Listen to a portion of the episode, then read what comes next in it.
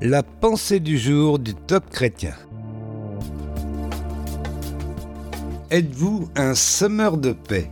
Un texte de Stephen Carey.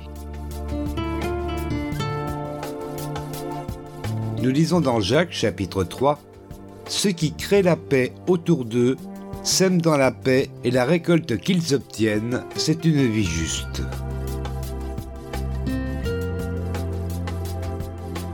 J'assistais au mariage de la fille de l'un de mes meilleurs amis que j'ai vu grandir et, bien évidemment, on se rend compte plus que jamais que cette vie passe vite, très vite.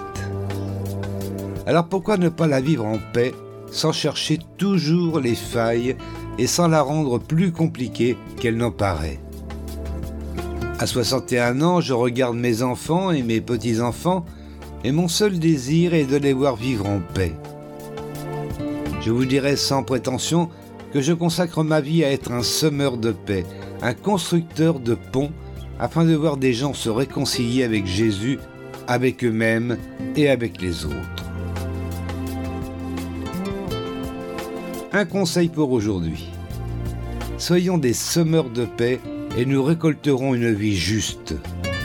La vie passe trop vite pour que nous nous arrêtions dans la vallée de l'anxiété, du déchirement et. Vous avez aimé ce message? Alors partagez-le autour de vous. Soyez bénis. Retrouvez ce texte sur la pensée du jour.topchrétien.com ou écoutez-le sur radioprédication.fr.